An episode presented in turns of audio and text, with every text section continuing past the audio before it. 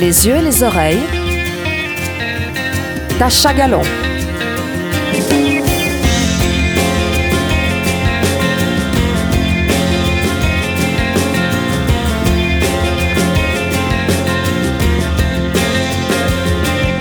Bonjour, bienvenue dans les yeux et les oreilles. Aujourd'hui, je reçois Fanny de Fanny de Poule, c'est un nom d'artiste qui donne déjà plusieurs informations sur elle. C'est un clin d'œil à son prénom, Fanny.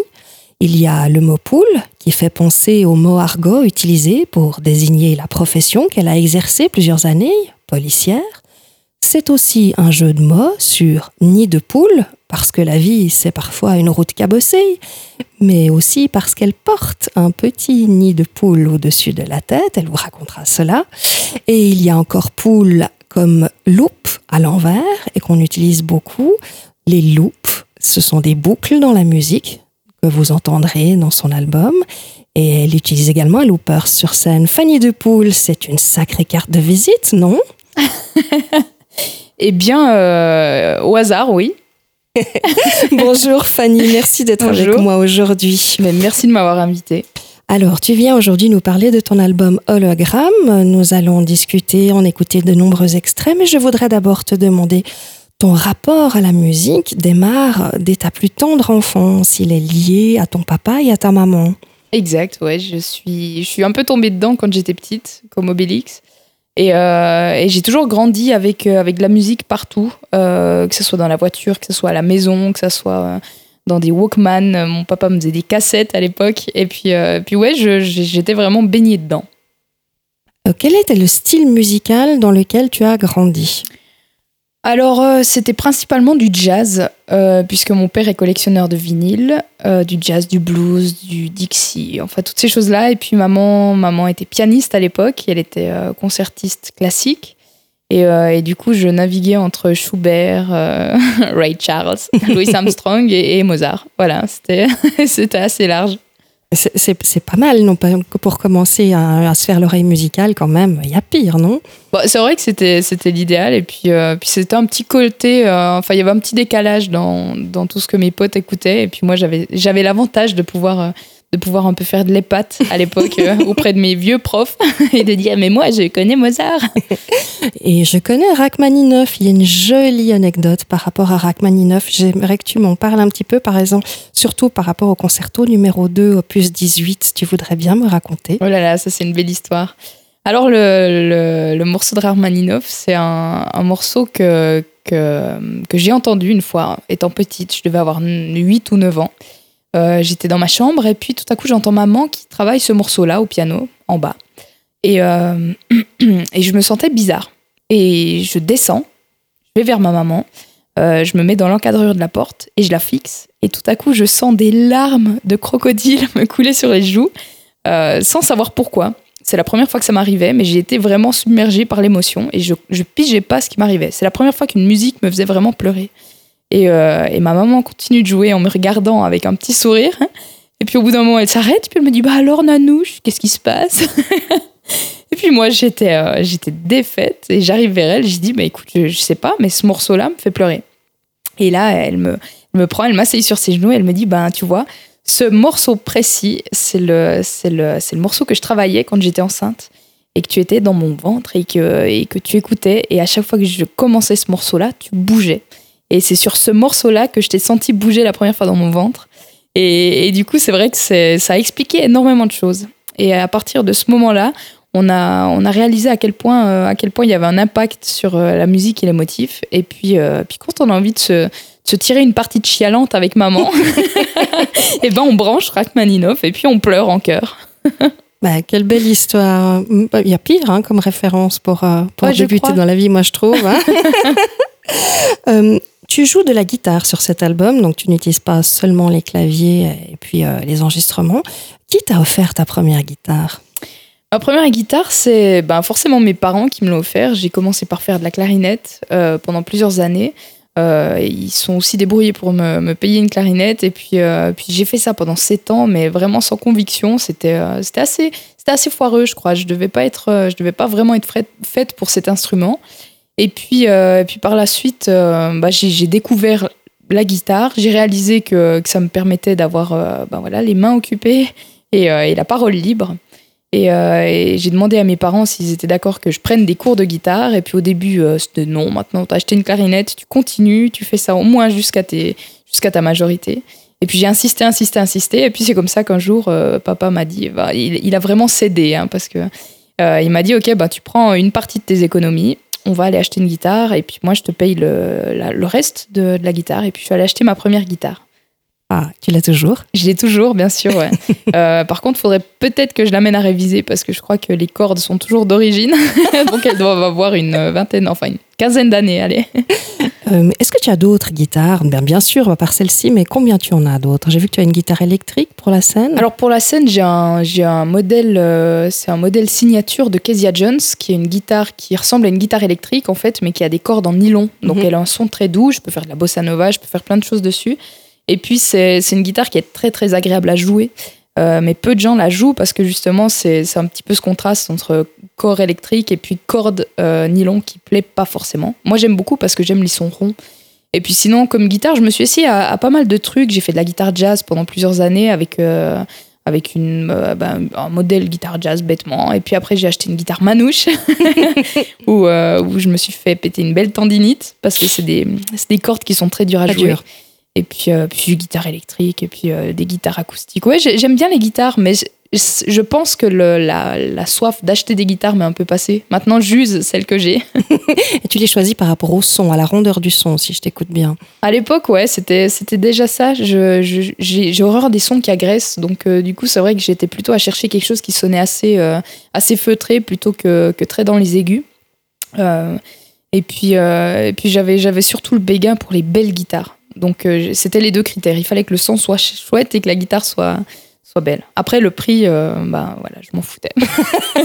je claquais. Tu l'as dit, tu as aussi appris à jouer de la clarinette et puis donc de la guitare. Et quel- est-ce qu'il y a d'autres instruments dont tu joues? Alors j'ai un peu, enfin c'est pas une honte, mais, euh, mais j'ai une, belle anecdote avec la contrebasse. Euh, mon père m'a toujours dit, je sais pas si on ose le dire à la radio, Bien mais sûr, je, mais pense que là c'est sans filtre. hein. c'est ça. Mon père m'a toujours dit quand j'étais petite, si à tes 18 ans tu fumes pas, pour te féliciter, euh, je te donne 1500 francs cash sur la table. Et puis moi, euh, je me suis dit, bah, superbe, Cool. c'est génial. Donc euh, je n'ai pas fumé jusqu'à mes 18 ans. Et, euh, et le jour de mes 18 ans, mon père m'a dit, ben voilà, t'as tenu le pari, je te félicite. Voilà, ton cadeau, t'es majeur, alors euh, je, t'offre ça. Et puis, euh, puis je suis allée m'acheter une contrebasse et un paquet de clopes. Et du coup, je me suis retrouvée avec, avec une contrebasse immense dans ma chambre qui était toute petite. Euh, le paquet de clopes, euh, je savais l'utiliser, la contrebasse beaucoup moins. Et, euh, et voilà, donc j'ai joué un petit peu de contrebasse. Ça a jamais été très concluant, mais ça a été des, belles périodes. J'ai bien embêté mes parents avec, avec ce truc dont je savais pas quoi faire et du coup, je la posais à peu près n'importe où et c'était toujours au chemin. Et puis, ayant une maman pianiste, forcément, je me suis aussi essayée au piano. Euh, j'ai pas forcément, j'ai pas forcément le- son talent, c'est une chose qui est sûre. Mais, euh, mais j'aime bien, j'aime bien me laisser aller dans des, dans des improvisations, des compositions, des, des choses comme ça. Mais c'est jamais quelque chose de très concis. hein. donc il y a pas, c'est pas un vrai morceau. Voilà, je vais jouer un peu des bribes. Et puis, euh, puis là maintenant, j'ai, je, je travaille dans un local où il y a une batterie électronique et je commence gentiment à tapoter dessus. euh, voilà, c'est un peu le nouveau défi de me mettre à la batterie électronique. Beaucoup de découvertes. Alors, pour ce premier titre, je propose qu'on écoute Je suis Fanny de Poule, extrait son album Hologramme. À tout de suite.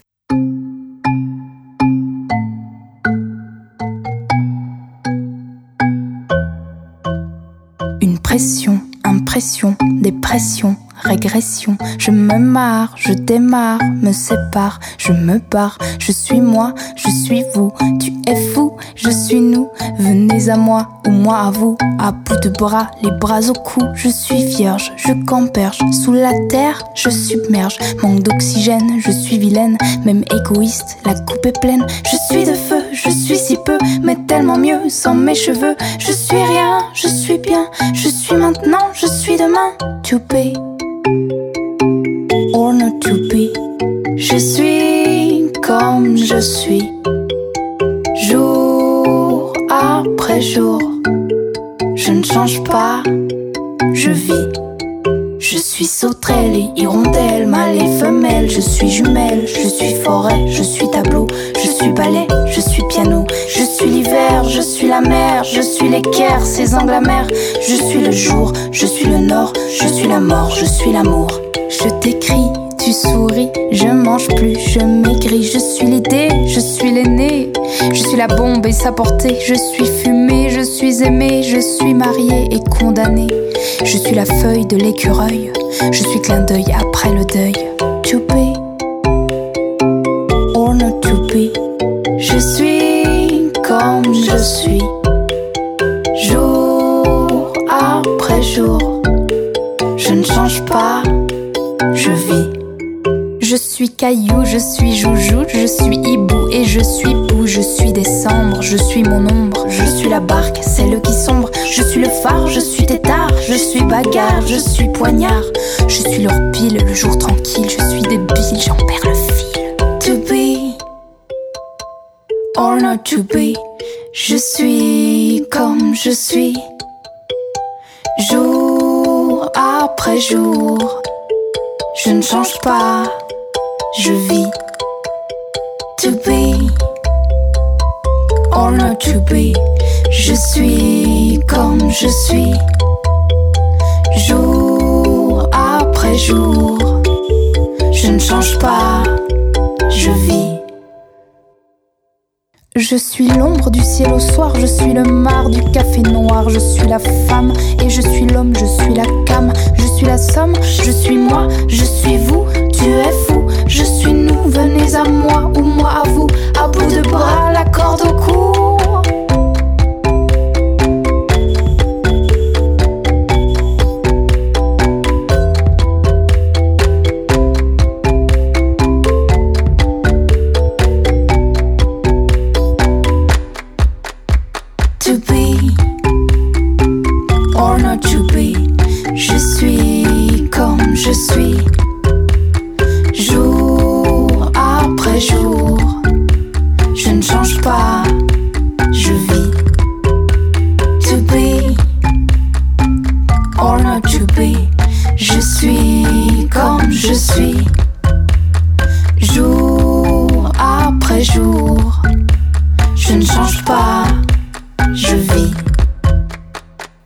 Fanny de Poule, Je suis, extrait l'album Hologramme. Fanny, tes influences musicales sont très variées. Le jazz, le classique. J'ai aussi euh, entendu que tu parlais de Barbara, d'Henri Salvador, des frères Jacques. Il y a également la chanteuse Camille euh, qui t'a beaucoup inspiré, en tout cas son premier album Le Fil. Quels sont les autres artistes ou les autres styles musicaux que tu aimes et qui t'inspirent? Là, tu as effectivement fait le tour des principaux. Euh, c'est vrai que Barbara, ça a été une sacrée claque quand j'étais petite. Et puis qu'on m'a fait découvrir ses chansons. Au début, forcément, je connaissais uniquement L'Aigle Noir, euh, qui m'a pas plu du tout. Et puis en entendant ça, j'étais vraiment euh, sceptique. Je comprenais pas comment ça pouvait plaire. Et puis au fil du temps, j'ai commencé à écouter ses autres morceaux.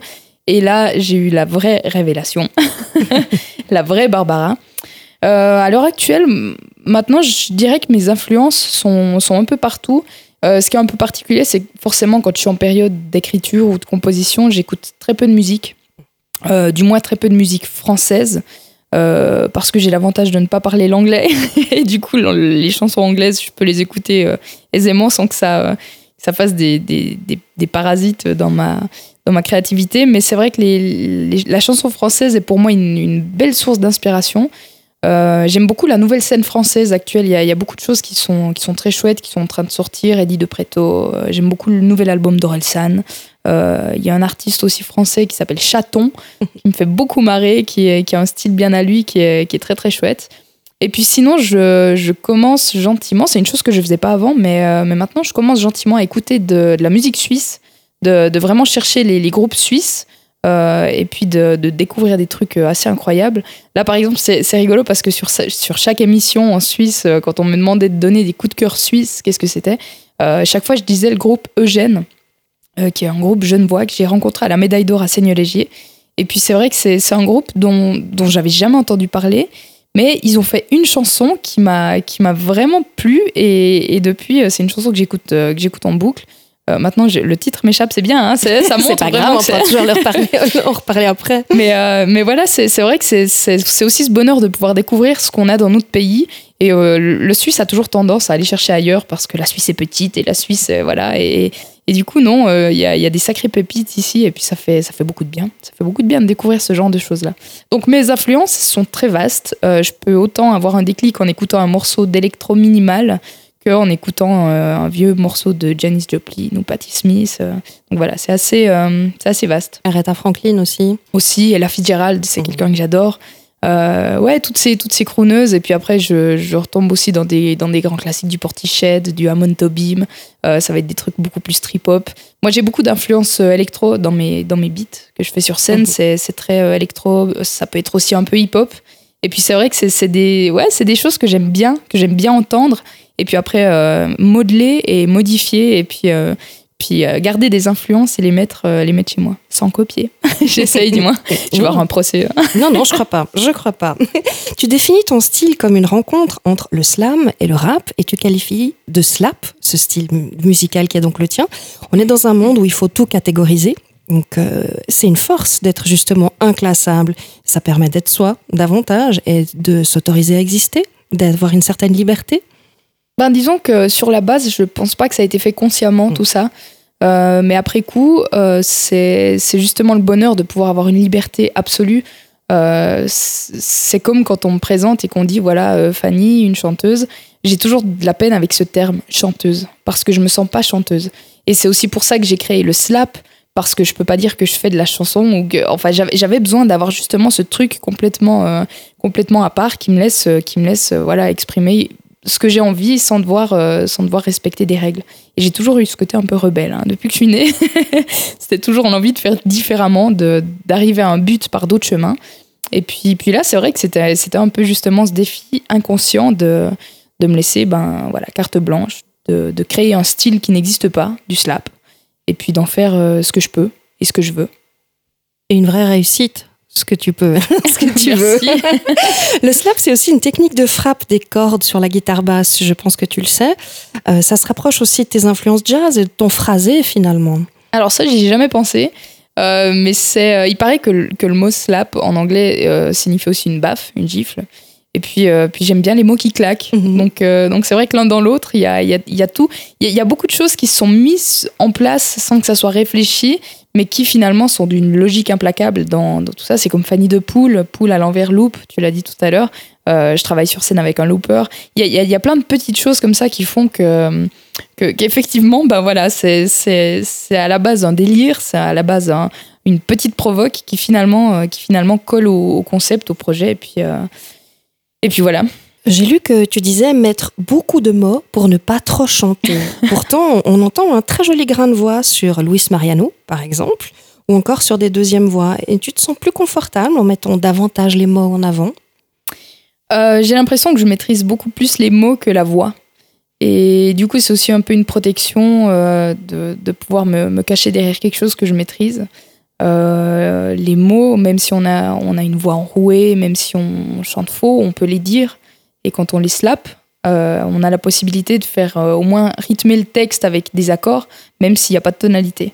Et, c'est vrai que c'était un peu moi mon ma hantise de me retrouver derrière un micro et de devoir entonner des belles euh, voilà des belles des belles vocalises et des, belles choses et puis puis ouais je suis assez je suis assez timide pour ça mais je me rends compte que autant au début quand j'ai recommencé la scène justement avec ce, ce projet là je me sentais très très très hésitante et puis très timide. Et puis là, gentiment, euh, ben, portée par le public aussi, j'arrive à, tout à coup lâcher des notes que je savais même pas qu'elles existaient. et je me fais sursauter et je me surprends. Voilà, elles étaient là. et, euh, et j'arrive. Euh, voilà, c'est un truc qui est rigolo. C'est aussi voir une évolution, partir d'un d'un projet qui est assez neuf et puis où on n'a plus du tout l'habitude d'être sur scène et puis de voir une évolution sur plusieurs mois et puis de, de, réaliser qu'on qu prend confiance en soi et puis qu'on qu acquérit ben, voilà, la scène, qu'on arrive à la gérer et puis qu'on se permet après beaucoup plus de fantaisie. Sur le, ce titre, Luis Mariano, tu as fait un clip qui a été réalisé relativement récemment avec Claudine Gabarbe qui joue le rôle de ta maman. Juste. Et puis un format euh, vidéo qui a été volontairement choisi à la verticale, ce qui dénote par rapport à l'habitude, mais en fait c'est parce que tu ouvres ton frigo finalement et que effectivement on a la vision du fond du frigo. C'est un titre qui parle de la précarité, la précarité de, de l'existence à certains moments de vie. Euh, est-ce que tu peux me dire à quel moment tu l'as écrit? Alors, Luis Mariano, c'est le tout premier morceau que j'ai écrit. Euh, donc, j'étais à l'époque euh, employée à la police cantonale bernoise. Et puis, euh, bah, je travaillais en tant qu'agent généraliste. Donc, je faisais des interventions qui étaient. Ça, variait. Hein. Ça pouvait être l'accident mortel, ça pouvait être le cambriolage, ça pouvait être le simple vol de vélo. Et puis, je, je travaillais à 100%. Et puis, un jour de congé, je me suis retrouvée derrière mon, ma télé en train de regarder euh, cet éternel mémorial des tours jumelles, puisque c'était le 11 septembre 2016, donc il repassait forcément les images en boucle. Et puis là, je me suis dit, ben, c'est un peu bête en fait. Tu passes déjà ta journée à aider des gens, à porter des, choses lourdes sur tes épaules, et puis tu as un jour de congé, et bam, tu te retrouves encore à regarder des gens qui, vivent des situations qui sont complètement euh, démoniaques. Donc, euh, essaye de faire quelque chose de plus cool que ça. Alors, j'ai éteint ma télé, j'ai résilié mon abonnement, je me suis assise à la table de ma cuisine et j'ai composé le titre Luis Mariano en, en quelques heures. Et euh, voilà, j'avais une guitare, j'ai écrit quelques paroles, puis tout à coup je me suis dit, ben tiens, j'ai vu que sur mon Mac, il y avait un programme gratuit pour enregistrer des, des petits sons. Alors j'ai fait ça, j'ai pris un vieux micro que mes parents utilisaient quand ils, quand ils travaillaient à la radio, quand ils étaient plus jeunes.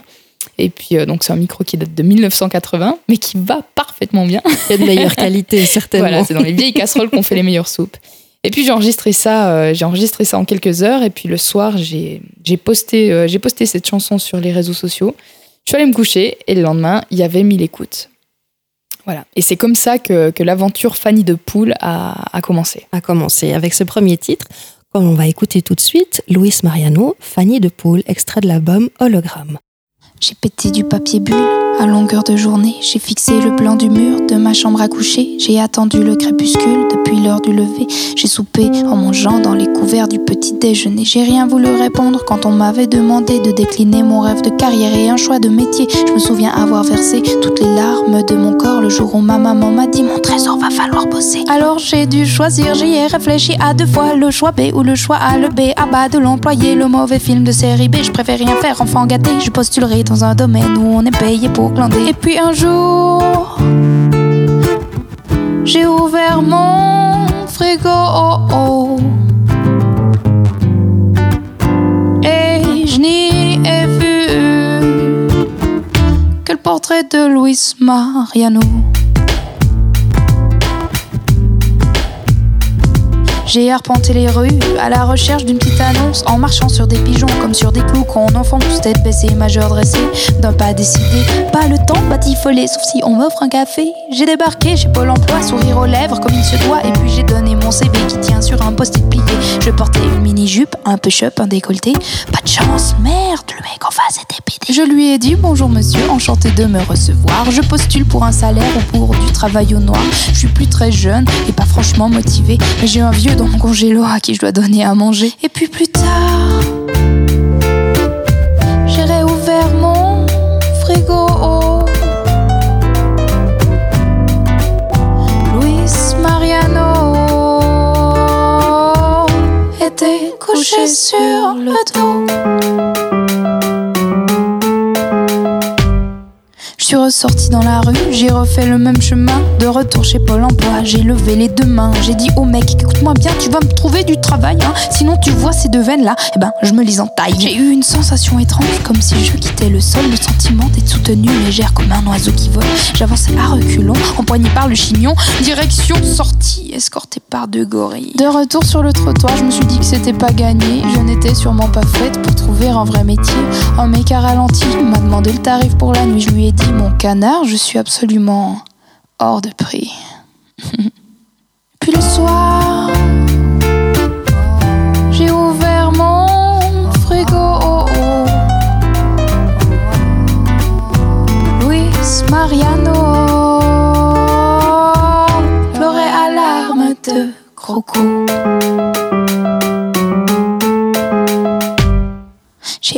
Papier bulle que je tripotais dans le noir. J'ai fixé le blanc des murs avec tous mes amis clochards. J'ai attendu le crépuscule du matin jusqu'au soir. Finalement, les jours sont beaux, sans champagne, sans caviar. Maman m'a dit, c'est pas une vie, tu peux pas finir comme ça. Je ne t'ai pas mise au monde pour que tu flemmes comme un chat. Bouge ton cul et le déclic, fais quelque chose de tes dix doigts. Tu verras, le fric c'est chic, même si tu es hors la loi. Et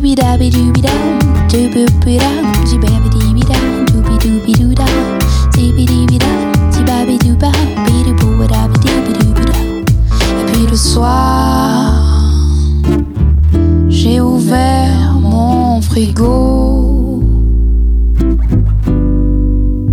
Luis Mariano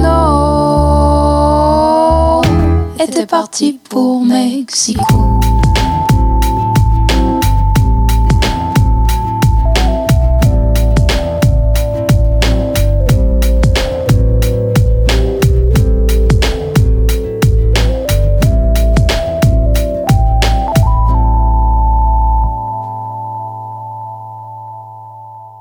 Fanny de Poule, Luis Mariano, toujours avec nous pour cet album Hologramme. La musique, elle a été présente euh, pour toi durant plusieurs années et puis tu l'as mis un peu en retrait pour exercer donc euh, ta profession de policière et ensuite tu y es revenu avec force, tu nous l'as expliqué juste avant euh, l'écoute de ce titre. Est-ce que tu veux bien me raconter un peu ce chemin à, côté de la musique, avec la musique et ce retour à la musique?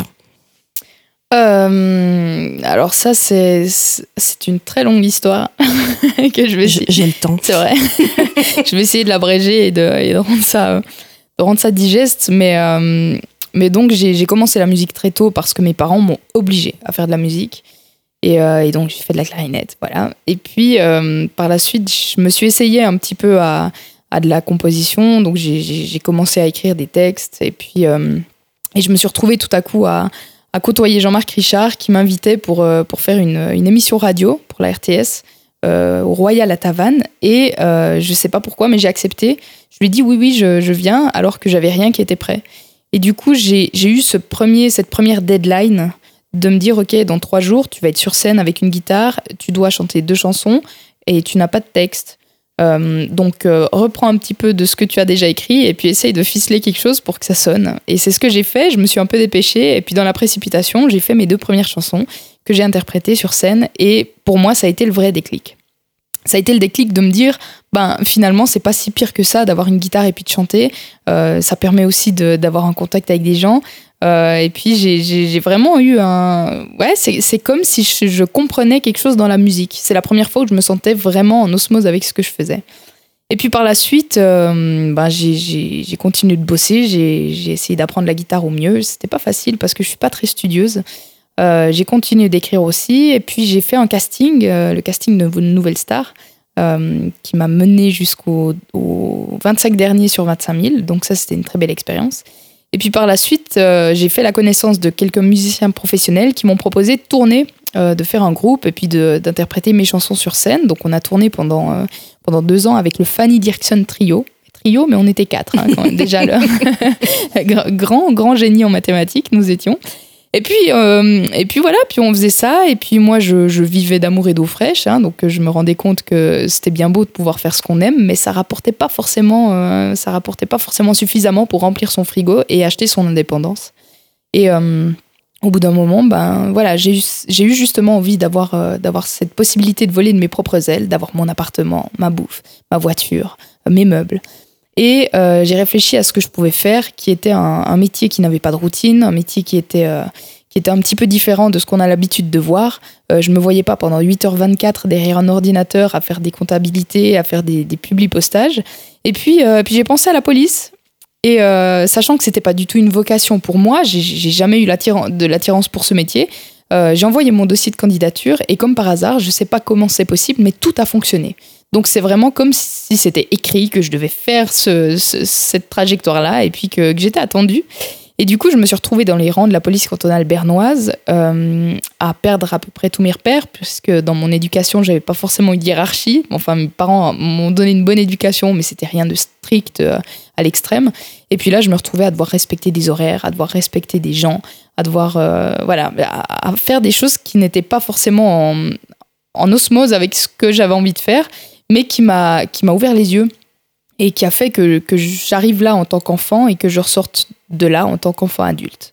Donc j'ai fait 7 ans euh, à la police cantonale bernoise et puis, euh, et puis c'était euh, ben voilà, c'était la meilleure école de vie que j'ai pu suivre et je pense que c'est grâce à la police que j'en suis là aujourd'hui parce que c'est grâce à la police que j'ai réussi à avoir toutes ces émotions pour les cracher dans un album. Et quand je dis que cet album sort de mes tripes, c'est vraiment au sens propre comme au figuré, peut-être pas, mais, mais c'est en tout cas dit de, de, façon, de façon très, très réelle. Oui, c'était vraiment euh, une acquisition du terrain qui était assez, euh, enfin qui devait être assez brutale comme ça de, de passer comme ça d'un monde à l'autre finalement. Ben oui, et puis surtout que surtout que moi j'ai jamais été dans un, enfin j'ai jamais eu de problème avec la police, donc déjà de base j'avais pas d'avis. C'était pas un métier qui me faisait peur, mais c'était pas un métier qui m'attirait. Et puis c'était vraiment ce, ce, côté, ok les gars, j'arrive, je sais pas ce que je fais là, je sais pas combien de temps je vais rester là, mais je suis là. Et euh, j'ai eu de la chance parce que dans, dans, le cadre de, du poste où je travaillais, euh, j'ai eu des collègues qui étaient extrêmement compréhensifs et puis extrêmement bienveillants. Et ils ont tout de suite compris ma façon de fonctionner. Ils ont très bien vu que, que, que j'avais peut-être la fibre sociale plus développée que la fibre euh, de la répression.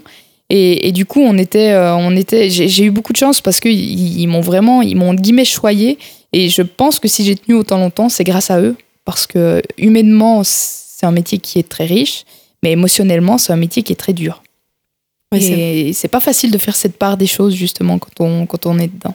C'est difficile, finalement, de ne pas être abîmé par, euh, toutes les situations auxquelles on est confronté. Et puis, euh, justement, dans un de tes titres, euh, Les miettes sur le canapé, tu reprends et tu mets, je trouve, des mots très intéressants des images, en fait, comme ça, prises de ce que tu peux avoir rencontré comme situation, de, entre autres, de violence conjugale. Et puis c'est une manière, euh, je trouvais très subtile et très intelligente d'en parler.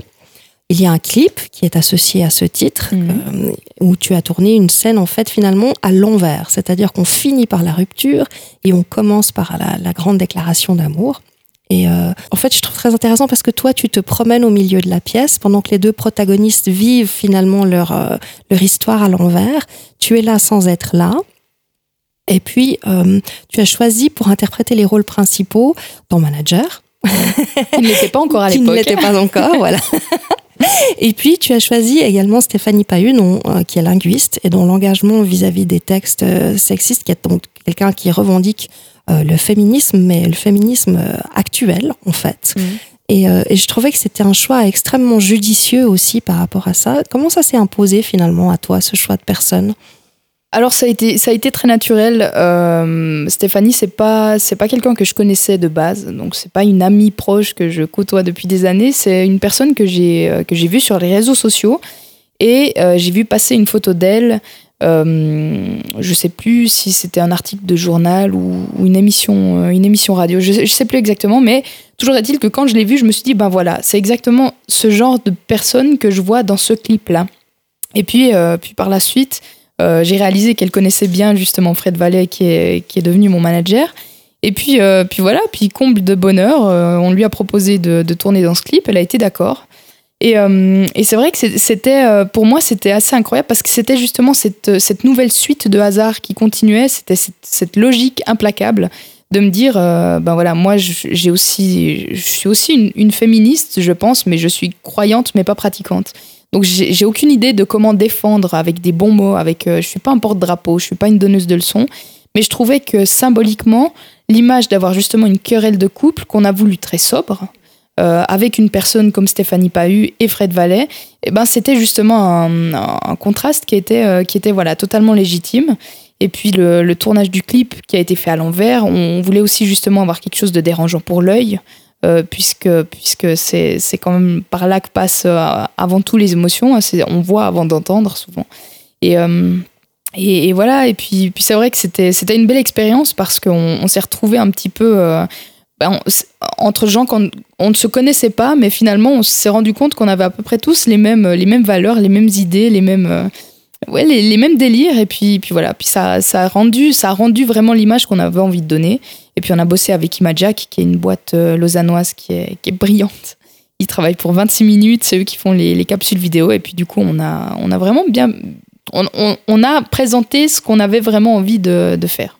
C'est d'ailleurs avec eux aussi que tu as tourné ton deuxième clip, Louis Mariano. Voilà. Euh, j'en profite juste pour parler d'un tout petit euh, un tout petit aparté par rapport à Stéphanie Pahu qui a sorti donc un livre qui s'appelle Petit traité de désobéissance féministe je vous invite aussi à lire au passage si la cause vous parle parce que c'est vraiment extrêmement bien fait voilà ça, c'était les deux petites minutes à moi. Elle sera contente. Voilà. On l'embrasse hein, d'ailleurs aussi. Hein. Absolument, oui. Et puis pour en revenir justement à ce fameux titre des miettes sur le canapé, tu disais justement que tu n'avais pas voulu euh, mettre euh, la scène de ménage euh, de manière trop agressive, violente en scène, mais ça reste qu'en fait le jeu des deux personnes est très très forte malgré tout et effectivement on ressent bien et on ressent aussi ce que tu as pu voir, vivre euh, au travers des mots de ce titre que, je trouve, moi, euh, tu disais que tu te revendiques pas quelqu'un d'engagé, mais ton engagement, il passe par là finalement. Il passe par les mots et, par ce témoignage. Mhm. C'est là-dedans que je suis capable de l'exprimer. Mais si maintenant on me demande vraiment de tenir un débat euh, en, défendant des, droits ou, je ne sais quoi, je, vais être incapable de sortir les mots justes. Et je pense que, que je suis tellement maladroite que je vais encore réussir à moi-même me tirer une balle dans le pied et puis dire des choses qui sont complètement à côté et décalées. Mais dans le clip, on, avait justement envie d'avoir ce, naturel et puis ce, côté, euh, ce côté, oui, il peut y avoir des scènes de ménage euh, qui sont très violentes, qui sont, qui sont très dures, mais où, demeure quand même un, certain respect. Euh, on voit bien que, que, voilà, le seul contact qu'il y a entre eux, c'est quand Stéphanie repousse, repousse Fred. Et, et c'est justement ce côté, ce côté assez détaché qu'on avait envie de garder. Et puis, euh, on a eu aussi pas mal de remarques. C'était rigolo parce qu'on a eu pas mal de remarques par rapport à, mon maquillage, qui était, euh, qui était très translucide, très bon. Moi, j'ai refusé d'être maquillée euh, pour le tournage de ce clip parce que justement, je pense qu'on a une image toujours de la femme qui, est, qui, qui doit être parfaite à la télé, qui doit être parfaite à l'écran, qui doit être surmaquillée, qui doit être habillée euh, très classe. Et puis, puis moi, j'avais envie justement de montrer que, que non. Bah voilà, je suis arrivée sur le tournage avec les habits avec lesquels j'ai tourné ce clip. Et puis c'était aussi une, petite fierté d'avoir ça. Alors oui, quand on me dit ah, t'as l'air malade, ben oui, j'ai l'air malade parce que voilà, on me filme et je suis pas maquillée. Et, euh, et, de plus en plus, je trouve que c'est important de, de, réussir à assumer ce qu'on est et, c'est très féministe ce que je suis en train de dire là. C'est beau, je suis assez fière. J'allais dire, tu vois, pour quelqu'un qui veut pas s'engager, tu as des idées bien, bien précises et, et, très justes, je trouve. Je propose d'écouter ce titre des miettes sur le canapé, Fanny de Poule.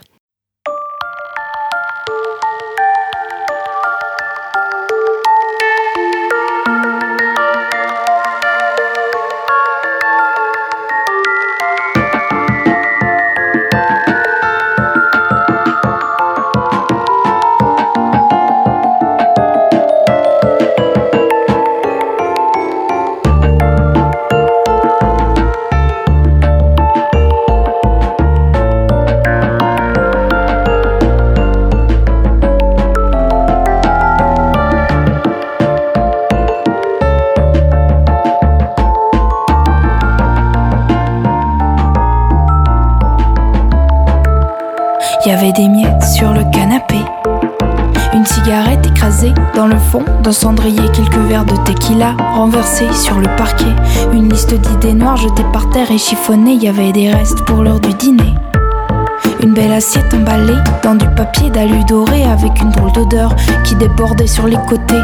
La bouffe était vivante, chronique d'un repas oublié, y avait des cheveux dans le lavabo de brosse à dents enlacées, un dentifrice saveur coco, quelques bouteilles de parfum alignées comme des dominos, une lettre écrite à la main avec des insultes au verso, y avait trop d'eau dans le gaz et pas assez dans le vin, c'était écrit en majuscule. Tu n'es pas tout, je ne suis pas rien. Les moments tombés dans mon corps, j'ai le cœur qui perd la tête et mes pensées qui se déchirent comme un ciel zébré de comètes.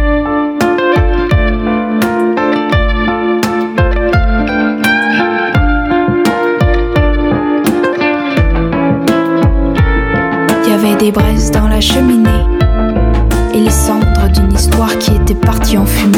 Une boîte fermée à clé était déposée dans le feu. Sur le couvercle s'était gravé nos plus beaux souvenirs à deux. Il y avait des larmes sur un oreiller et des rêves collés au plafond par centaines et par millions. Les rancœurs d'un amour blessé, les reproches pas digérés qui ressuscitaient dans le noir. Une fois la nuit tombée, il y avait du vent dans les marronniers faisait danser les feuilles dorées par la fin de l'été. Pendant que les tempêtes en mer jetaient les vagues sur les rochers et que les poumons de son cœur buvaient la tasse à sa santé.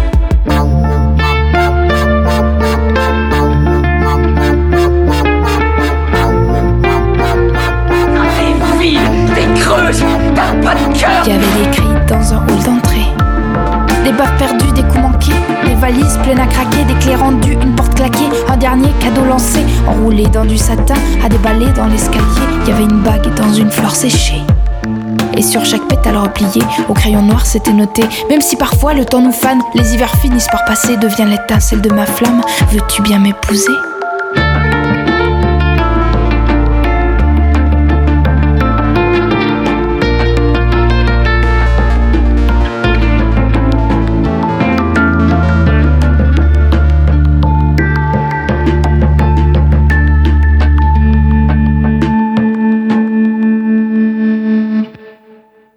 Sur le canapé, Fanny de Poule, toujours dans les yeux et les oreilles, avec Tacha Galant. Ton album s'appelle Hologramme. Là aussi, pour, comme pour ton nom, il me semble qu'il y a plusieurs sens à ce titre. Entre autres, ben, il y a l'évanescence, la virtualité et, et, puis en fait finalement le, réalisme de l'album. Est-ce que je me trompe par rapport au choix de ton titre? Euh, non, c'est ça, c'est de pouvoir dire justement, ben, vous pouvez avoir un hologramme palpable entre les mains. Et c'était un petit peu à la base un, un, un, un petit jeu parce que parce que c'est vrai que moi l'album je, je je savais pas vraiment comment l'appeler. J'ai on a on a beaucoup réfléchi avec euh, avec mon papa et puis c'était mon papa qui est mon producteur donc euh, on, on, a créé justement un label sous lequel on a sorti CD. Escale donc. Escale Production voilà. Et puis c'était justement un peu le défi de, de trouver le, le titre qui claque et puis on était, euh, était figé pendant plusieurs mois sur euh, des miettes sur le canapé, forcément, puisque c'était le titre qui tournait en radio à l'époque. Et puis tout à coup, je, me suis dit non, non, c'est pas possible, c'est trop long, ça, ça claque pas. Et j'ai regardé l'autre côté de la. Je me suis dit, bah tiens, hologramme, parfait. Et, euh, c'est comme ça que ça a été signé. Et puis c'était hologramme, c'est aussi une chanson moi qui me tient, qui me tient à cœur. Donc c'est une chanson de l'album hologramme qui parle de schizophrénie. Et c'est une chanson qui me tient énormément à cœur parce que euh, je pense que c'est la chanson la plus significative de l'album. Euh, c'est une histoire vécue, c'est une personne que j'ai rencontrée dans le cadre de mon métier qui a été d'accord de me parler de sa maladie et qui m'a expliqué comment il vivait tout ça, les voix, euh, les ressentis, les peurs, les craintes, les émotions, etc. Et puis, moi, ça m'a permis d'en faire une chanson qui est euh, visiblement très réaliste, puisqu'il y a des gens qui sont concernés par cette maladie, de près ou de loin. Hein. J'ai eu contact avec des personnes schizophrènes, j'ai eu des contacts avec des personnes euh, entourées par des gens schizophrènes, et, on me dit souvent que c'est exactement ça. Et du coup, vu que c'est dans le cadre de mon métier euh, que j'ai eu affaire à, ce genre de personnes, ben c'était aussi voilà le petit clin d'œil, vous dire, enfin leur dire à, eux, à, ceux que j'ai fréquentés, et puis à mes collègues, et puis, puis à, à, la place d'où je viens, que voilà, je fais autre chose, mais je vous oublie pas, vous êtes, euh, vous, vous êtes bien bien présent. Alors on écoutera ce titre tout à l'heure. Euh, je voulais te demander comment est-ce que tu composes de manière générale? C'est très très aléatoire. Euh, là, je dois, je dois avouer que, que c'est euh, une période qui est un petit peu en baby blues, puisque, puisque l'album est sorti. Enfin, maintenant, ça, recommence à aller mieux, mais les deux, trois mois qui ont suivi la sortie de l'album, Bon, je me suis aussi consacrée à beaucoup d'autres choses, mais c'était un peu plus dur parce que, parce que cette impression de vide, hein, neuf mois de grossesse, et puis tout à coup, euh, tout à coup le vide. Euh, maintenant, pour composer, c'est vraiment un petit peu comme, euh, comme un rhume ou une grippe. Ça prévient pas, ça arrive, et puis il faut faire avec. Et, et, je pense que la créativité, c'est justement ça, c'est de ne pas la prévoir, c'est de ne pas la prédire, mais c'est plutôt de la subir. Et c'est quand la créativité est subie qu'elle est le mieux exploitée. Et, euh, et moi, ça m'arrive souvent d'être au volant et puis tout à coup d'avoir une idée de phrase. Alors, euh, soit je sors le dictaphone ou alors je m'arrête et puis j'écris, euh, j'écris et, puis de les, de les, mettre après au propre à la maison et puis d'en faire quelque chose d'un peu plus, d'un peu plus professionnel. Mais, mais oui, je pense qu'il n'y a pas de règle pour, pour la créativité, pour, pour l'écriture. C'est, c'est toujours assez, assez instinctif. Voilà, donc si je comprends bien, ton écriture, elle est plutôt spontanée et puis elle arrive quand elle décide, pas quand tu la convoques. Exactement, c'est ça. En résumé, c'est bien, j'aurais pu dire ça, hein, ça aurait suffi en fait. Non, non, non, ça c'est mon boulot. Est-ce que tu retravailles beaucoup tes textes une fois que tu les as écrits? Terrible. Je suis une perfectionniste à, à pleurer. Et, euh, et, le plus dur, c'est quand euh, j'enregistre et que après je me rends compte que, finalement ça me plaît pas, mais qu'il y a un mot au milieu de la chanson qui ne me plaît pas. Et du coup, je vais tout réenregistrer parce que si je change un mot, je dois tout changer. Donc, euh, donc oui, non, je, suis, je, travaille lentement. Autant je peux travailler vite quand il y a vraiment des bonnes énergies que parfois j'ai des blocages et je peux passer des heures à, à tripoter mes ordinateurs et puis à me dire non, ça, ça me plaît pas, ça me plaît pas, ça me plaît pas, et à rechercher un son différent et puis à trouver, euh, trouver un autre mot. Mais le problème, c'est ça, c'est quand c'est dans un, dans un pamphlet pas possible, euh, on change un mot, ça, ça change souvent les, les rythmes. Et, euh, et, moi, je suis très attachée à ça, au rythme, au rime, et puis à toutes ces choses-là. Donc, donc ouais, ça me demande pas mal de temps. Effectivement, quand on écoute ton album, on sent qu'il y a beaucoup de travail. Là, on a parlé du texte, mais il y a beaucoup de travail au niveau des sons des choix des sons. On entendait tout à l'heure dans des miettes sur le canapé cette petite musique, comme une boîte à musique au départ, mais qui a un petit peu tendance à, dérailler sans être euh, dans, le faux, mais on, sent ça aussi. Tu, utilises beaucoup de sons très doux, comme euh, une goutte d'eau, euh, des rythmes cardiaques. Enfin, il y a vraiment tout un travail finalement sur le son. On a tendance à oublier parce qu'on est focalisé sur la parole. je me suis aussi rendu compte qu'il y avait aussi comme ça au milieu de certains titres, euh, des, petites notes, comme si, comme si c'était des paillettes, comme si, enfin mhm. voilà. Je, trouve qu'il y a un travail très important sur le son. Et comment tu fais ça? Enfin, j'entends, comment tu, tu penses à ça? Comment tu vas mettre ça dans, tes, dans, dans, ta musique? Quels sont tes choix? Comment tu fais tes choix? Voilà. Alors, je suis, je suis déjà à la recherche de sons ronds. Moi, j'ai vraiment cet, cet, attrait avec la rondeur. Et, et mes, mes accompagnements sont, sont relativement minimalistes. Hein. C'est pas des orchestres symphoniques, donc c'est souvent des, des, boucles qui tournent. Et puis, euh, je pense que dès le moment où on a une boucle et qu'il y a un son qui énerve, ça devient très vite indigeste. Donc, moi, j'ai cette recherche du son, le son le plus, le plus agréable pour l'oreille, et puis qui va presque se faire oublier au bout d'un moment. Euh, je travaille aussi beaucoup avec les, avec les niveaux, les niveaux sonores, mettre tout à coup euh, un truc plus fort et puis le faire presque disparaître, mais quand même le garder là, en arrière-plan, pour pas l'oublier. Euh, et, ça, c'est vrai que c'est ce qui me demande souvent le plus, de, le plus de travail dans la création de mes chansons. À partir du moment où tu rédiges ton texte, tu as déjà des idées en tête de certains sons que tu vas vouloir y amener? Alors c'est très aléatoire parce que parfois j'ai l'instru avant d'avoir le texte. Euh, parfois j'ai le texte avant d'avoir la mélodie. Parfois j'ai la mélodie, j'ai pas le texte, j'ai pas l'instru. Donc ça c'est vraiment dissocié. D'accord, donc il n'y a pas une, une, machine très très bien rodée, tu as pas euh, des rituels d'écriture et de composition, c'est vraiment en fonction du fil. Oh, c'est pas forcément euh, une généralité pour tout le monde, hein. ça peut fonctionner en fonction du feeling, c'est peut-être ça finalement la clé. Oui, je pense qu'il faut pas se mettre de barrière en tout cas. Et dès le moment où on essaye, euh, c'est vraiment ça de se mettre derrière une, une, feuille blanche et puis de dire voilà, maintenant je vais écrire un texte. Et puis après, avec le texte, trouver des accords. Et puis après, c'est un truc qui est voué à l'échec, en, en, tout cas pour moi. Euh, je sais que j'arrive pas à travailler comme ça. Mais, euh, mais souvent, c'est vrai que je vais avoir les idées avec, euh, avec quelques accords que je vais gratter sur une guitare. Et puis c'est ça qui va me donner un petit peu le, le, début de l'étincelle pour, pour essayer d'allumer un, un, petit feu et puis, et puis faire brûler une maison. On parlait de ce titre hologramme, je propose qu'on l'écoute. Fanny de Poule, hologramme.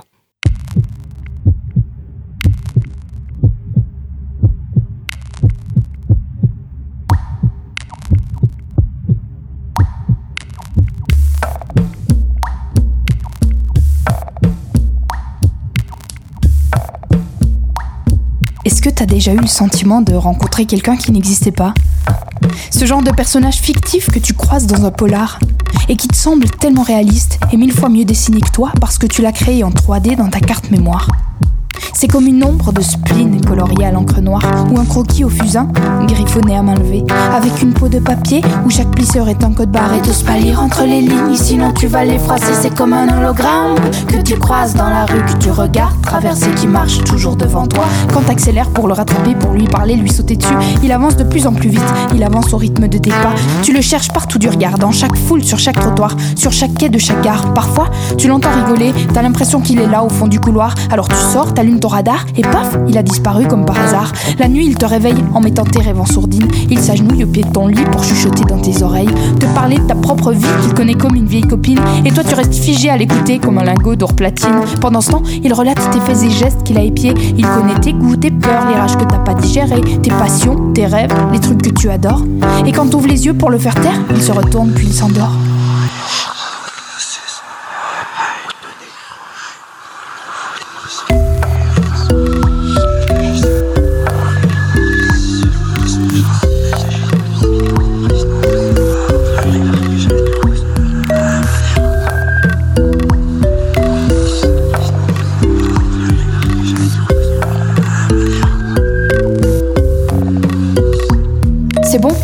Jusque-là Il est partout, tout le temps, par tous les temps. Il écoute aux portes et même à la serrure. Chacun de ses mots me fait l'effet d'un coup de poing dans la figure. Sous mon armure de guerrière, je cache les traces de ses blessures.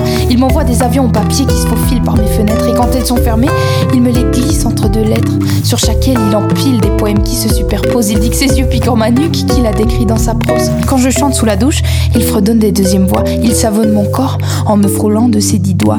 Les bulles multicolores s'envolent sous les gouttes d'eau. J'ai comme l'impression qu'il me fait un lavage de cerveau. Et pour les pauses déjeuner, il me fait croire qu'il vient manger. Je réserve toujours des tables à deux qui finissent par être annulées. Personne ne s'excuse, il n'y a que moi que ça choque. Et quand je commence à m'énerver, il vient me dire que je débloque. Parfois, il m'attend à la sortie du job avec des fleurs. Mais quand je m'approche, il s'éloigne, comme si c'est moi qui lui faisais peur. Quand je rentre chez moi, c'est pas rare qu'il soit déjà sur le canapé. Et si ma porte est fermée, il tourne en rond, assis sur l'escalier.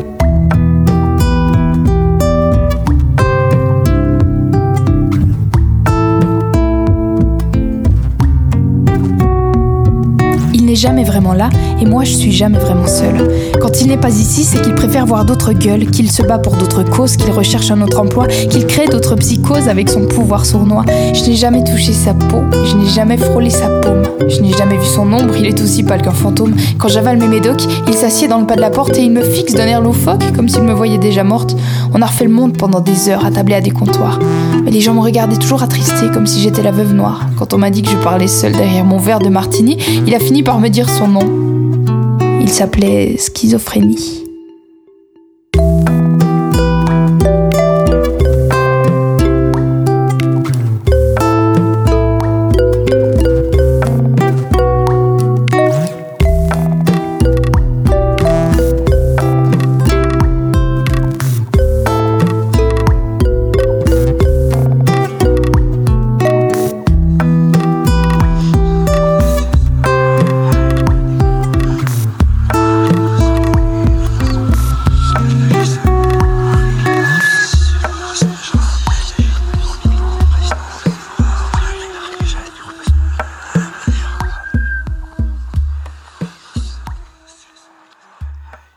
Fanny de Poule avec moi dans les yeux et les oreilles.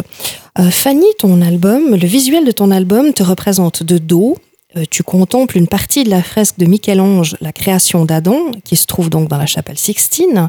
Et à l'intérieur, on découvre ton visage qui est dans l'ombre. Il y a un cahier qui comporte des extraits de tes textes avec de nombreux dessins. Et il y a cette petite phrase. Alors, plaire ou déplaire, faire reste l'unique objectif. C'est une belle création que cet album, mais aussi un sacré parcours. Nominé aux Swiss Music Awards, coup de cœur 18 de l'Académie Charles Cros, prix du mérite culturel 2017 de Tavannes, prix du public médaille d'or de la chanson 2017 de Seigne-Légier, une tournée en Corée du Sud dans le cadre du festival Mars en Fête, donc en, en mars 2018, et puis des dates de concerts qui s'enchaînent sans discontinuer depuis bien plus d'un an maintenant. Et comment est-ce que tu traverses toutes ces différentes expériences? Ben, je pense que c'est la définition absolue du bonheur. Euh, et, je me rends compte de la chance que j'ai de pouvoir vivre ça au moins une fois dans ma vie. Et, euh, et je comprends que, hum, que ça soit un rêve pour, euh, pour tous les musiciens, parce que c'est vrai que c'est de, de, vivre quelque chose comme ça, de sentir qu'on crache quelque chose et qu'il y a du répondant derrière, c'est la plus belle des récompenses. Et, et, du coup, ouais, pour moi, c'est une période qui est très très belle. Euh, je suis une grande optimiste, mais j'ai aussi un tout petit côté pessimiste. Donc, c'est-à-dire que mon optimisme me fait vraiment partir la tête dans les étoiles, et puis mon pessimisme euh, me remet les pieds sur terre. Et j'arrive à réaliser la chance que j'ai, et puis surtout le, le, en, guillemets le danger que ça peut être, euh, en, enfin, en étant donné que ça peut être très éphémère. Enfin, on ne sait pas vraiment de quoi demain est fait. Euh, c'est un truc qui est parti très vite, effectivement. Euh, j'ai eu beaucoup de soutien dans la presse, j'ai eu beaucoup de, médias qui se sont intéressés à ce que je faisais. Ça a été ma chance. Et, euh, surtout, j'ai eu un public qui était là depuis le début. Et, un public, c'est aussi un, c'est, un moteur, mais c'est aussi quelque chose qui peut, voilà, qui peut tout à coup manquer. On peut tout à coup ne plus être à la hauteur. Et, autant je, suis apparue relativement vite que je peux aussi disparaître très vite. Et ça, c'est vrai que c'est une petite, une petite crainte. Euh, que j'ai, mais que tout musicien a dès le moment où il y a un petit peu de réussite. Je pense que c'est un petit peu le, truc qui nous fout les flopettes et, qu'il faut gérer. Donc, voilà, pour moi, c'est une période absolument fantastique. Je la vis en la bouffant, mais à pleines dents. Et puis, euh, et puis advienne que pourra, vraiment. Je, je, je suis en, accord avec ce que je fais. Et donc, je le fais avec le cœur. Mais, euh, mais je, je, reste, je, je reste euh, réaliste. réaliste. Voilà, merci. Pas pessimiste, réaliste. on, on, on, va parler de la scène maintenant parce que donc tu viens enfin, tu as déjà fait beaucoup de dates. Tu en, on va en faire encore beaucoup d'autres. On en parlera tout de suite après. tu joues seul euh, sur scène. Mm -hmm.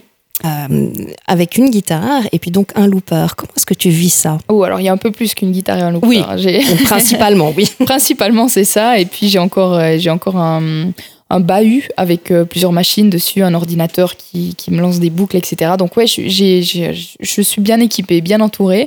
Euh, pas de chair humaine, mais de, de machines et de boutons. Euh, comment vivre Comment je vis ça? Alors c'est une liberté encore en plus parce que j'ai toujours ce besoin. Je dis toujours que je suis mariée à ma liberté. Et, et du coup, c'est pour moi la possibilité de, bah, de bosser quand j'en ai envie, sans devoir regarder des agendas pour planifier des répétitions. Euh, mais c'est aussi le risque de ne compter que sur moi. Donc si tout se passe bien, je me félicite. Et si tout se passe mal, je me gronde.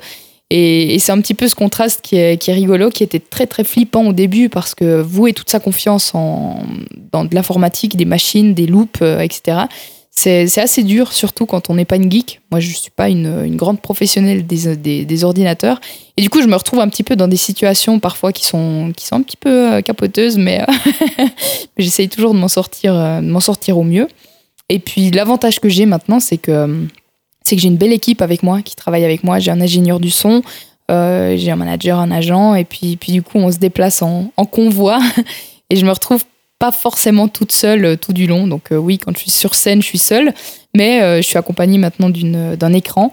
Et puis, puis j'ai bah, mon manager fait aussi du VJing, donc on a commencé à faire ça dans la mise en scène du spectacle et puis à travailler avec avec voilà des vidéos, etc. Donc je me sens un petit peu moins seule. Je suis, je suis accompagnée de mon double en fait. je voulais te demander, tu as aussi expérimenté justement, tu l'as dit, hein, une formule à plusieurs. Vous étiez donc quatre dans le trio. et, et, et, donc, dans quel format est-ce que tu te sens le mieux finalement? Euh, c'est deux choses qui sont complètement différentes. Dans l'échange, c'est clair qu'un groupe est beaucoup plus riche. Euh, après, moi, je pense que étant très solitaire à la vie, euh, j'aime bien aussi l'aspect d'être très solitaire à la scène. Euh, donc c'est un petit peu, euh, c'est deux choses différentes, mais mais je pense pas qu'il y ait l'un ou l'autre qui soit plus bénéfique ou qui soit plus confortable. Euh, c'est deux choses très différentes qui sont qui sont très proches puisque le thème est le même, mais c'est ces deux choses qui sont qui sont, qui sont assez différentes, mais qui sont les deux très agréables. Quel est ton rapport au public maintenant que tu le côtoies largement par rapport aux scènes? Tu, le vois, tu le rencontres en tout cas plus souvent en fait qu'au qu départ. Euh, j'ai l'impression que c'est une famille, et moi c'est ce que j'ai envie de conserver, c'est justement ce contact avec le public. Et en étant seul sur scène, c'est une chose que je peux développer beaucoup plus que si on est un groupe. Et, et c'est vrai que moi, je suis, très axée au partage. Euh, je suis pas une grosse noceuse. Donc, euh, donc, si je fais un concert, pour moi, la noce, elle est quand je suis sur scène. Et puis, une fois que c'est fini, ben voilà, je range mes affaires, euh, je bois un verre et puis je vais au lit. Euh, c'est pas c'est pas comme justement un groupe de rock qui va faire des grosses fêtes après les lives. Moi, c'est très sage. c'est très très sage. C'est peut-être un peu chiant pour mon entourage justement parce que parce que du, coup euh, du coup, ben voilà, oui, alors euh, on n'est pas forcément euh, toujours en train de faire la fête, mais, mais c'est vrai que l'aspect euh, public, pour moi, c'est la chose la plus importante. Et puis, quand je travaille chez moi, quand je travaille, euh, quand je travaille dans mon local, c'est vraiment de me dire comment le public va réagir à ça. Est-ce que le public va aimer? Est-ce que le public va comprendre? Est-ce que le public va répondre? Et c'est justement le, le truc, le fil rouge pour moi du live. C'est une énergie qui te nourrit finalement dans la suite de ta création? Oui, bah oui, parce que c'est. Mais c'est aussi un moteur, justement, le, le public. Je, je, sais que maintenant, le public est là et puis qu'il qu attend. Et euh, il attend une suite et il attend, euh, il attend du live, il attend de voir ce que c'est, il attend de, de découvrir ce qu'il a entendu à la radio, etc. Et puis, c'est en même temps, c'est quelque chose de très énergisant, mais c'est aussi quelque chose de très flippant. Mais c'est grisant. Oh, c'est toutes ces rimes. On va pouvoir les réécrire. Ah, voilà, au volant. Je voulais te proposer d'écouter un autre titre de ton album euh, qui s'appelle Le Pire. Alors, on est un petit peu en décalage par rapport à tout ce qu'on vient de discuter maintenant, mais c'est aussi un, un, regard posé sur les difficultés finalement rencontrées par euh, tous ceux qui peuvent être classés de différents, mais au sens très très large du terme. Mhm. Tu veux m'en parler un petit peu de ce titre-là? Alors, ce titre, il est, il est parti euh, sur, un, sur une phrase euh, que j'ai entendu. Euh, c'était justement dans une intervention où euh, on s'est un petit peu embrouillé avec une personne qu'on devait, qu'on devait ramener au poste et puis qui nous a regardé avec dédain et puis qui nous a mis Vous êtes vraiment les pires. Et puis là, je l'ai regardé et puis je dis ah, Vous pensez que c'est ça C'est ça le pire? C'est ça C'est nous Nous, on représente vraiment le pire.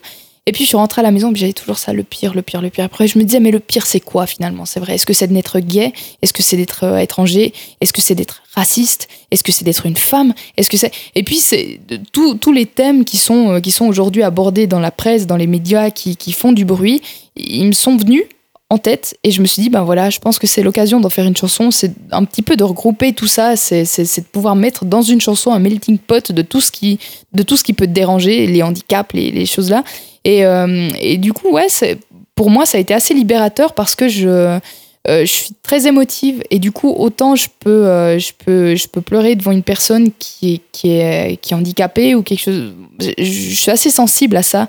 Par exemple, j'ai un problème avec les personnes aveugles. C'est que ça, quelque chose qui m'attriste. Et ma maman m'a toujours éduquée en me disant non, tu dois pas avoir de la pitié pour ces gens, tu dois avoir de l'admiration parce qu'ils vivent avec. Et puis ils le font brillamment. Et, je pense que c'était aussi dans cette chanson la possibilité d'en parler et puis de, quelque part le banaliser, de mettre des choses qui sont dures pour certaines personnes et insignifiantes pour d'autres, de mettre ça en musique. Fanny, c'est une personnalité sensible, empathique et engagée malgré tout. non, jamais trop. Fanny de Poule, Le Pire, extrait de l'album Hologramme. Le pire, c'est de naître femme dans un monde où l'homme, mouillé de chaud, demeure sexiste et macho, englué dans 30 kilos de muscles artificiels, dénonçant les défauts des entrailles de maman parce que c'est une femelle, et puis se faire brûler la peau par les rétines affûtées de ces meutes de loups affamés, bavant sur les cadenas à huit chiffres des soutiens-gorge harnachés ou décolletés plongeants des passantes élégantes, mais fatiguées. Non. Le pire, c'est de naître étranger, dans un pays qui t'a vu grandir, dans un pays qui t'a vu ramer, qui se dit être ta maison, mais qui te cloue au bas de l'échelle en déclarant Oh, dommage, vous auriez pu tout avoir, un job intéressant, une famille, des enfants, vous auriez certainement pu vous épanouir, jouer dans la cour des grands. Malheureusement, les couleurs de votre passeport disent que vous faites ramadan, et chez nous, on a de la place pour tout le monde, hein, vraiment, à condition qu'ils affichent sur leur visage la couleur du parmesan. Eh mais c'est horrible ça, c'est avoir une longueur de retard toute sa vie pour une couleur de peau, être déclassé par les regards humiliants de ces hommes politiques en une des journaux et se sentir trop nu à cause d'un drapeau, se sentir trop différent à cause d'un accent. Le pire, c'est de naître aveugle, avec les yeux ouverts, déposé au pied d'un arc-en-ciel, celui qui rend la terre si belle, condamné à dessiner le bonheur avec une peinture imaginaire, sans rouge, sans jaune, sans bleu, sans vert. Ou alors, ce qui doit être pire encore, c'est de naître riche là où il n'y a rien à acheter, où l'amour est en libre service sur chaque arbre fruitier. Avoir un portefeuille ruisselant de billets verts dans un monde où la gratuité a englouti le quartier des affaires. Être blindé de thunes au point de devoir réfléchir à comment dépenser ce qui ne coûte rien, au point de ne plus te souvenir dans quel foutu baraque tu as oublié tes gamins, au point de te payer du travail à défaut de te payer des vacances, et au point d'avoir loué les trois quarts du paradis pour toi et toute ta descendance. Finalement, le pire du pire, ça doit être de naître gay, de se faire montrer du doigt, de déferler la chronique, parce que de mes en slip, ça fait toujours sourire, non? C'est typique. Et de s'entendre dire par les plus maladroits Ah, aimer quelqu'un du même sexe, c'est n'aimer que soi. C'est égoïste, c'est malsain, ça devrait être interdit par la loi. On devrait leur expliquer, nous, à nos enfants, à quoi ça ressemble la normalité. Leur faire gober que faire crac-crac avec son équivalent, c'est juste une vilaine mode qui va finir par passer. Et bah voilà c'est ça le pire, de n'être entouré par des gens qui te filment à l'eau qui te lacèrent l'existence de remarques putrides, être intoxiqué par des mollusques olympiques fermés comme des huîtres hermétiques productrices de fausses perles en faux plastique. Le pire, c'est d'être voué à subir la frustration de cet humain pessimiste, celui qui dit évoluer sur le droit chemin, mais qui en réalité ne sait faire que du hors-piste, se retrouver parachuté dans un remake bon marché de la préhistoire à cette époque où la peine était de mort et où les règles du jeu étaient soit blanches, soit noires. C'est de se faire condamner par les jugements de ceux qui pensent avoir raison.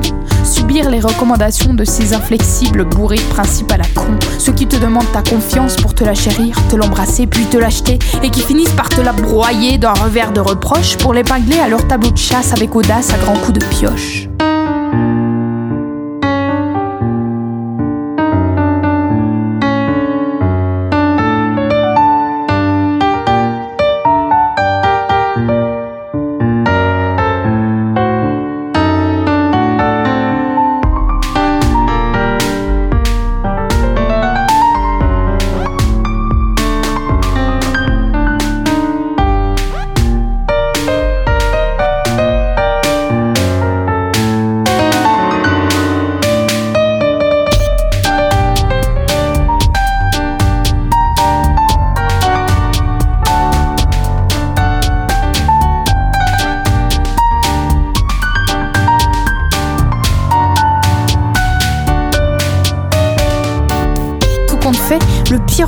C'est de regarder ce que font les autres pour essayer d'exister.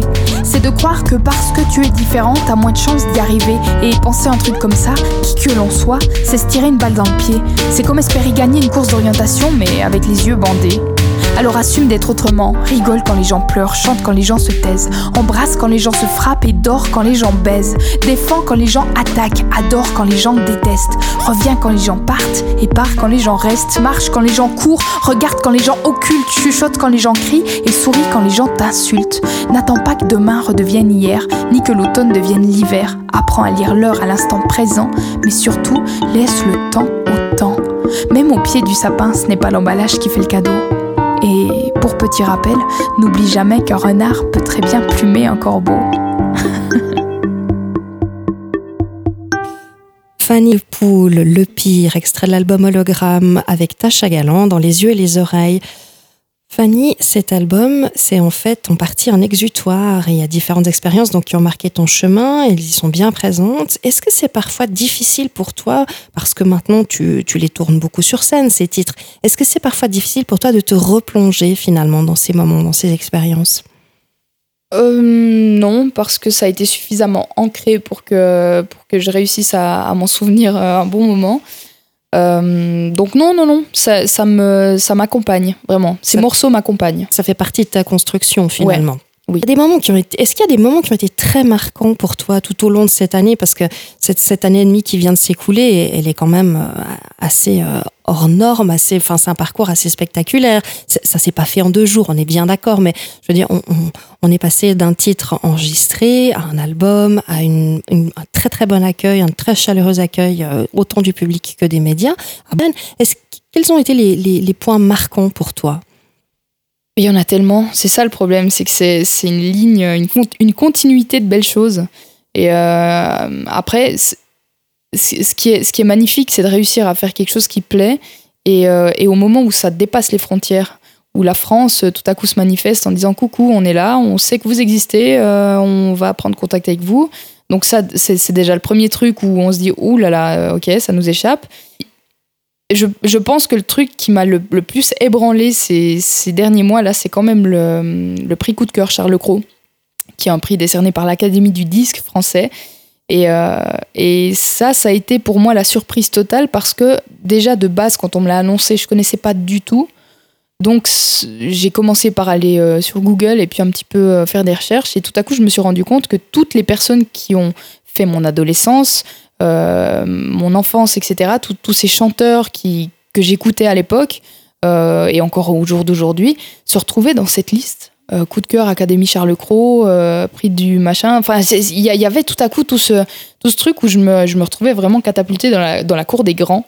Et, euh, et ça, ça a été très dur à réaliser pour moi. Autant au début, je comprenais pas vraiment ce qui m'arrivait, que tout à coup, je me suis dit, ok, euh, bon, bon, bah, la France euh, est là, euh, et puis je, suis plus, euh, suis plus juste dans ma cuisine en train de faire ma petite popote interne.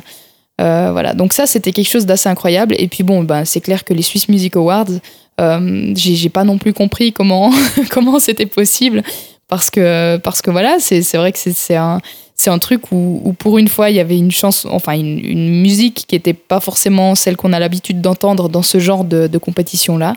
Et puis, puis pour moi, c'était pas du tout le, fait de devoir gagner un, un award qui était important, mais c'était juste de me dire, voilà, dans, dans, 20 ans, dans 30 ans, dans 50 ans, je me dirais, putain, j'ai été nominé au Swiss Music Awards. Qu'est-ce à dire?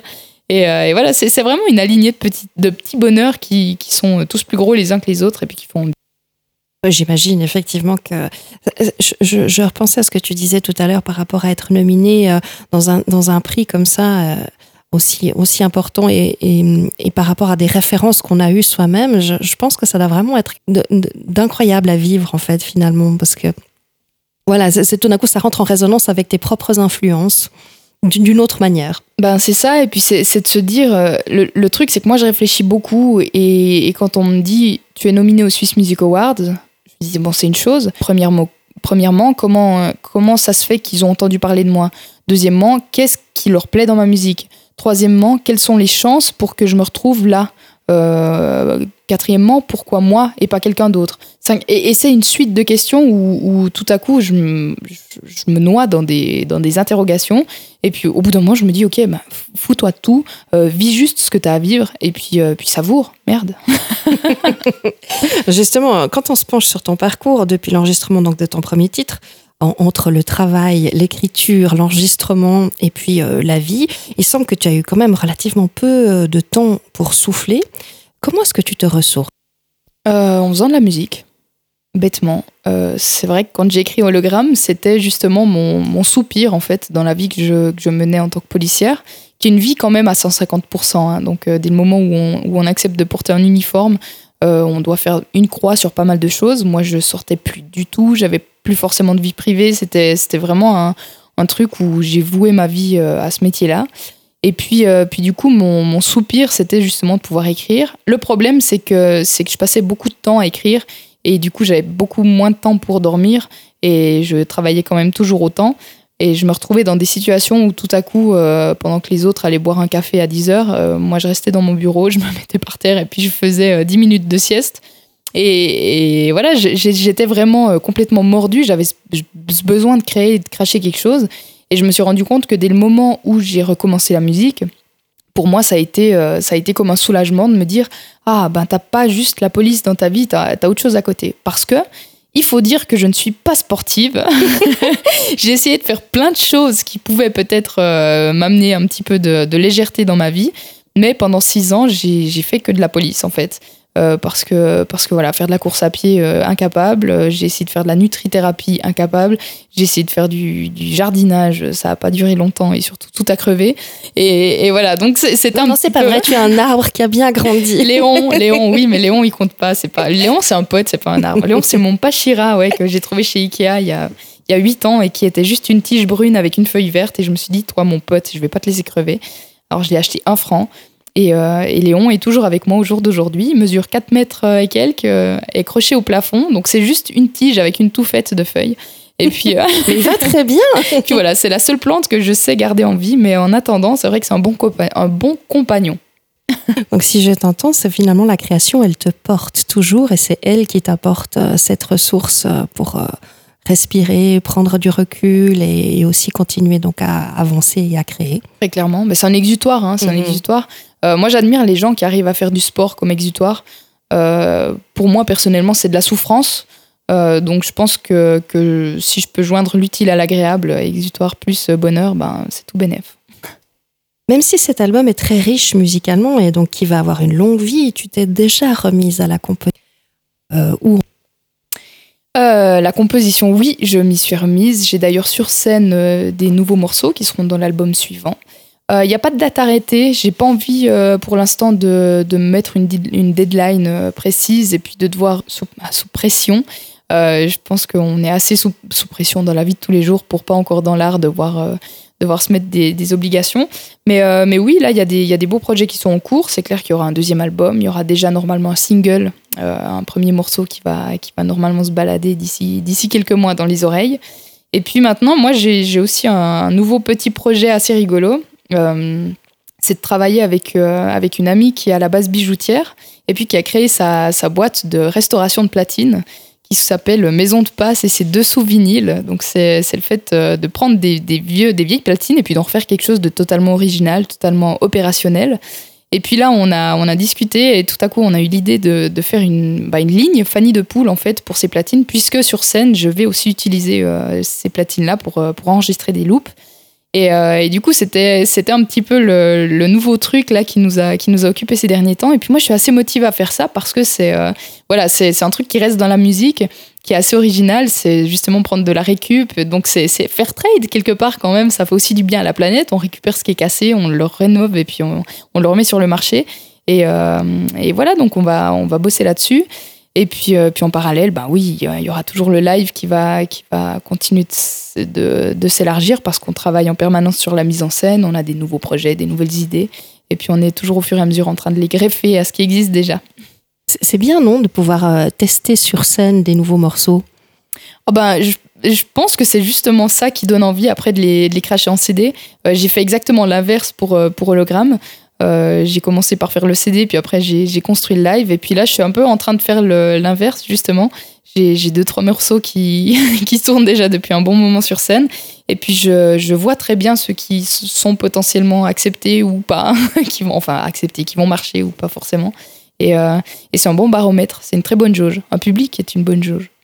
Alors, si vous avez envie d'aller écouter Fanny, elle a beaucoup de dates que je vous invite d'abord à aller voir sur son site internet fannydepoule.com en un mot. Vous allez retrouver toutes les dates de concert, mais parmi celles-ci, le 22 juin à la FNAC Balexer dans le cadre de la fête de la musique, le 7 juillet au Festicher, donc à Cher, le 3 août au Lake Live Festival à Bienne, le 4 août à la zone piétonne de la Neuville, le 11 août à l'Aube musicale au Bain des Paquis à Genève, le 24 août au Scène du Chapiteau à Romain-Motier, le 31 août au Festival des Francomania à Bulle, rien que ça, mais il y en a jusqu'au mois de décembre et certainement plus loin encore. Et il y en a encore qui vont se rajouter voilà, là, que j'ose pas encore dévoiler. et on croise les doigts pour que ça continue encore très très longtemps.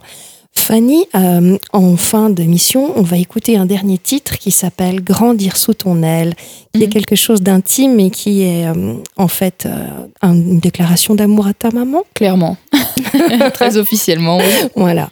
Et, bien, et puis avant cela, je voudrais te demander, y a-t-il quelque chose que je ne t'ai pas demandé, que tu souhaiterais dire, ou a-t-on fait le tour de la question? Je pense qu'on a largement fait le tour de la question. Très bien. Très largement. Alors, je vous rappelle donc que l'album de Fanny de Poule s'appelle Hologramme, que vous pouvez le télécharger sur toutes les bonnes plateformes. Vous pouvez le commander également chez euh, .ch. Vous trouverez ça sur Internet euh, après l'émission. Je vous invite à aller la voir sur scène. Moi, j'irai personnellement au Festichère. Voilà. C'est un très bon choix. Voilà, absolument. On va beaucoup s'amuser. je crois aussi. Toutes les dates de concert sont donc sur son site internet et je vous propose de nous quitter en chanson avec un magnifique titre qui s'appelle Grandir sous ton aile. Merci Fanny. Mais merci à vous. C'était un plaisir. à bientôt. À bientôt.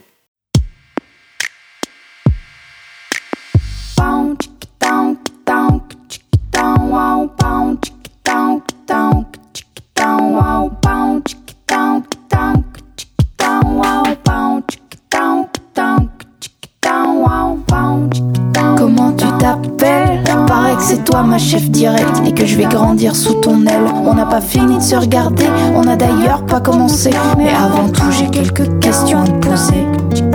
D'abord, pourquoi t'as souri en entendant mon premier cri Pourquoi tes yeux se ferment-ils quand tu m'écoutes respirer Pourquoi tes bras font-ils la taille de mon corps tout entier Pourquoi j'ai sur les fesses un truc humide et rembourré Puis ces habits pariolés qui me boutinent comme un sumo On dirait un dadon ficelé qui a fait de la rétention d'eau Un bonnet sur le crémol, même quand c'est la canicule T'as peur que mon âme elle s'envole pendant que mes bras gesticulent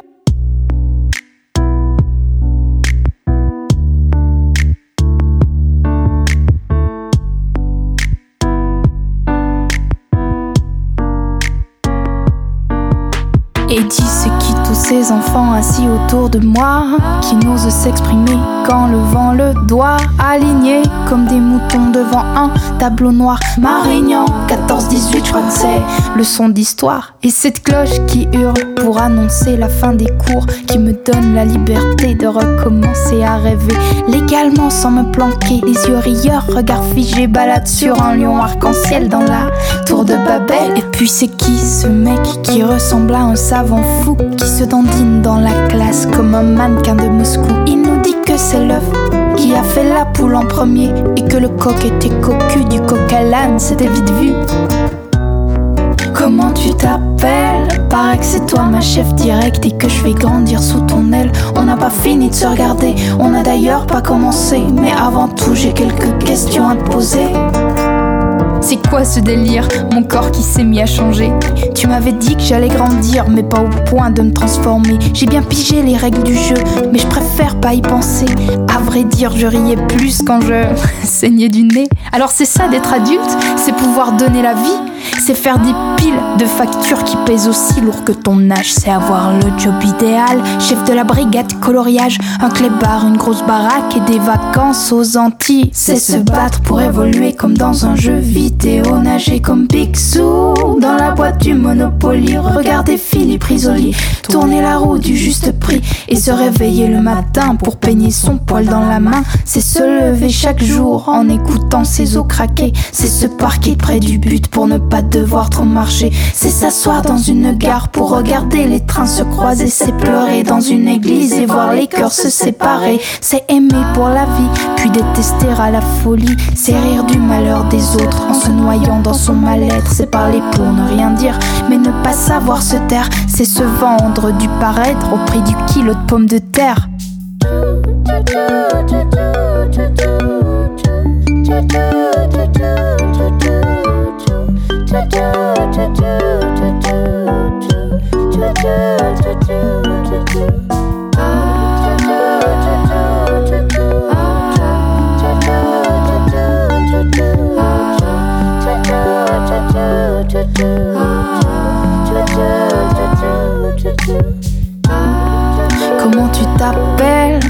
C'est toi ma chef direct et que je vais grandir sous ton aile. On n'a pas fini de se regarder, on n'a d'ailleurs pas commencé. Mais avant tout, j'ai quelque chose à t'avouer. Tu sais, très honnêtement, j'étais quand même bien dans ton ventre. Il manquait juste 10 cm pour que je puisse étendre les jambes. Et un filet de lumière traversant une petite fenêtre que j'aurais pu installer moi entre ton cœur et ton urètre.